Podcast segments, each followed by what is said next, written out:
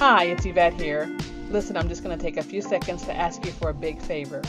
If you love this podcast, then hit the subscribe or the follow button if you haven't already, right now on your phone or on your computer, and leave me a five star rating. And then leave me a review and tell me what you love about the show or what you'd like me to talk about.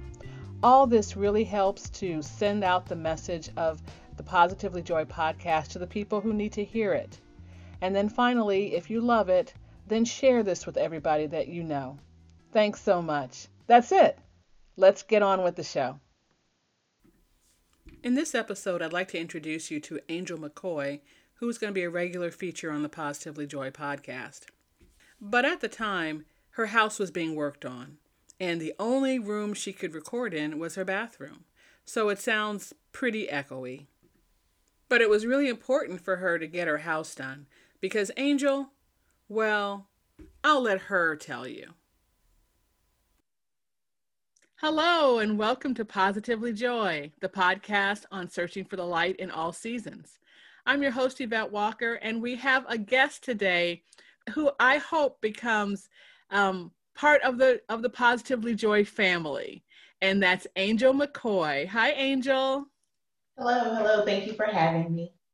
You are welcome. So the reason why I say Angel is going to become part of the family is Angel. First of all, Angel has a great name. I mean, it's a great name, and she has a great name for her podcast because on her podcast she reads Bible scripture. She reads scripture, which is great. And so, what is her podcast called? Angel, tell us. Angel reads the Bible. How how perfect is that, right? I love that name. And, you know, listeners, I really had been, and I was just telling Angel this, I really had been thinking, and God, I think I've been putting it on my heart to read more scripture in the podcast. And then I met Angel. I mean, she's doing exactly what I think I should have on the show. And so she graciously decided to collaborate with Positively Joy. And so once a week, um, we'll have Angel Reads the Bible on Positively Joy. And I'm super excited. Thank you so much, Angel. No problem. Thank you for having me. So I thought it would be great to introduce you. Angel, tell us a little bit about yourself, your family, and why you decided to start Angel Reads the Bible. All right. Well, thank you very much for the opportunity. Um, again, my name is Angel McCoy. Um, I'm located in the Washington, D.C. area in Maryland, Silver Spring to be exact. And, you know, I've always been an avid Bible reader, of course. And in my church, whenever we have um, a special event or a guest speaker, people would ask for a volunteer reader. And I would always volunteer. And then over time, people just started requesting that I would read scripture for them. And I would always get the comment, Angel, I love the way you read the Bible. Angel, you make the Bible come come to life for me. Angel, I just enjoy listening to you. And then you know, I would have girlfriends who weren't necessarily in the church or believers, but those come to me to ask questions because, you know, I'm that quote unquote Christian friend. And I would, I would always say, okay, but you know, I'm going to the Bible for your answer, right? You know, this isn't going to be my two cents, but I'm, I'm going to the Bible. And they were like, I know, Angel, that's why I came to you. Great. And so, with all of that, having people say that they enjoy hearing me read the Bible and also the way that I guess I make the Bible more tangible or digestible or relatable. I thought, why not do this for more people? Why not read the Bible for more people? You know, I sincerely believe that the Bible has every answer. And I think that, you know, God didn't want us to complicate His word. It was meant to be His way of communicating with us and revealing to us His heart. And so it shouldn't be complicated and so my, my hope is just that when someone listens to me read the Bible, they just get more clarity, more kind understanding, just a new revelation out of it. I always ask God for revelation every time I read his word. Oh, that's that's great. That's great. So tell us about your family. As of right now, I am mom to two boys. They are four years old and six years old. and I am pregnant with my first baby girl who is due in about 22 days. I am counting down 22 days. so, uh, Congratulations on a girl. That is great. That's great. It is. Yeah, I'm thankful. So um, that means you're going to have to get me a lot of recordings before you go into labor. that is the plan. Get you a lot of recordings and get a lot of out the way for myself. Um, let's see, my husband, um, he he is the pastor of our church. We are, I guess we lead. I'm still getting used to that. We actually were installed as our pastor and first lady in was it the last weekend in February of mm. We had one service that first weekend in March where I spoke because it was our Women's Day service. So I, I was a guest preacher for, or I guess not guest, but I was a preacher for the day. And then we went into the whole COVID lockdown situation. And so from then on, we were, we've been online. But anywho, my husband is the pastor of the Seventh day Pentecostal Church of the Living God. we're located in Maryland. Um, and I'm the first lady there. I lead the women's ministry and I teach uh, the one to six year olds in our school. So, and that's just what we do on the weekend. By day, we both work for the federal government. that's our nine to five. I'll spare you those details. They get boring. Well, so you are super busy, and you might, you know, the average person might say, "How can you do all this?" I imagine you would argue, but it's the Bible. You know, you love this anyway, so maybe it's not work mm-hmm. to you. Yeah, I I'll admit that I struggle sometimes with consistency. It's like I always read the Bible, but do I always record myself reading it? that's that's the piece of it that I sometimes miss. mm, mm. So what are when you started doing this, did you did you find any challenges or did you feel, you know, well, am I and I, you know, I am totally, I am totally putting this on you, probably how I feel. I'm putting it on you. But did you feel like, oh, am I worthy to do this? Because that's how I would feel. You know, I would say, am I good enough? Am I ready enough? I'm one of those people I like to dot all my I's and cross all my T's before I release something to the public, um, extra critical of myself. And so I try to knock out all the criticisms before someone else gets a chance to do it. And, you know, one thing I had to do with this project, I'll say it was the first for me, is that I let go of all of that. And I released what may not have been perfect. Um, for the first time in my life, I feel like uh, I didn't present what the best that I had to give, but it was let me give and see see where this goes. See if this is something that you know really uh, pulls at me and makes me want to do more. And it did. You know, it, it was just one of those things. Let me give it a try and see if there's more in me. And I gave it a try, and there is more. And I'm excited to do more and share more. That's great. And you have a, a season two coming after after you can come back with the baby, right? That's right. Um, right now, unofficially, I'm working on getting that season two, two together now, mm. so it can play while while I'm taking care of baby. but then I also get inspiration here and there to change up what I plan to do. So we'll see how it all rolls out. You'll know for sure by next week. well, I'm super excited, and I, I think my audience will will love hearing you. Um, I, I, you read the Bible all the time. Is there a favorite scripture that you stand on? Oh, I have a couple of them. Let's see. Um, Galatians 2:20 is one of my favorites, um, where I've been crucified with Christ. It is no longer I that live, but He that lives in me. I, this life I live in the body, I live by faith in the Son of God who died for me. um, I, I, love that, and I may I read so many different translations you'll probably hear a mix of different translations when I quote scripture. But um, that's that's probably one of my absolute favorite. Um, one that my whole family turns to often is uh, Psalms 91 in these days. I think a lot of people are declaring Psalms 91 over their life um, about the Lord keeping us safe from, you know, sickness and disease and deadly pestilence and stuff. Um, let's see. Oh, gosh, this scripture it's found in a number of places in the Bible. Um, and it's one of those ones that if I try to tell you where, I'll probably tell you it's First Peter, such and such here, Psalms there, you know, it's all over. But it says, um, "Who is man that thou art mindful of him, and that thou visitest him? You've made him a little lower than the angels, yet you've crowned him with glory." And um, that one just really ministers to me because it's like I imagine the angels having a conversation with God, saying, "Why is humankind so important to you, God?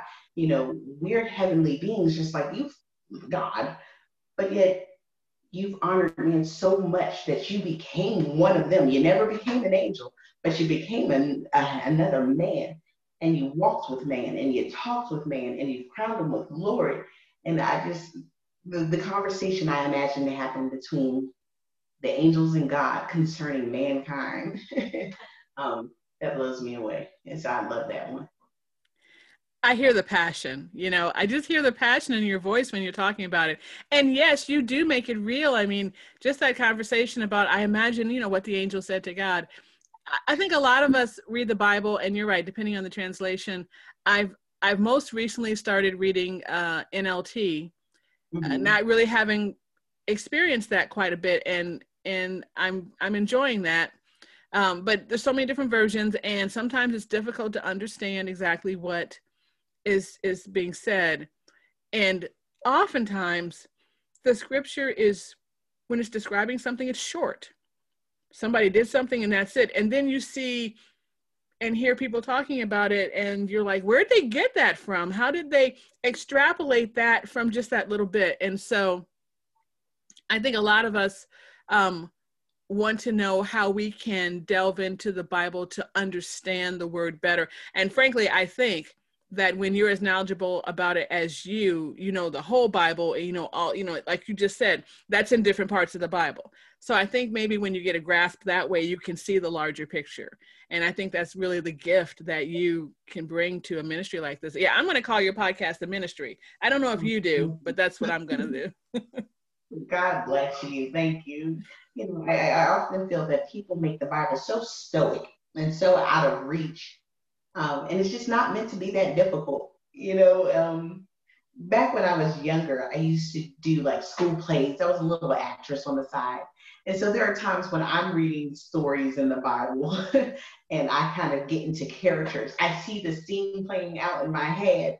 And so, um, you know, I can get a little animated, not in a funny, disrespectful way, but it's just like in a way, like I said, kind of to make it more tangible and, and, and realistic and relatable. And so, um, yeah, that's what I hope to bring. Mm, that's beautiful. another piece to it is um, women's uh, women's empowerment. I have to throw that out there. I am not like, oh, pro women and women are the future and men, blah, blah, blah. Never that. Um, but I, I, I, do think there's more place for uh, women in the word and in ministry than what society has given us. Um, I always look at it this way Jesus never had a problem with women. He um, always had the two Marys and Martha everywhere he went, they were always there. Um, I think he had a more intimate relationship with the disciples just because we have to be careful about temptation, certain lines that we don't want to cross. He's our light and our example. But um, I say Jesus never had a problem with women.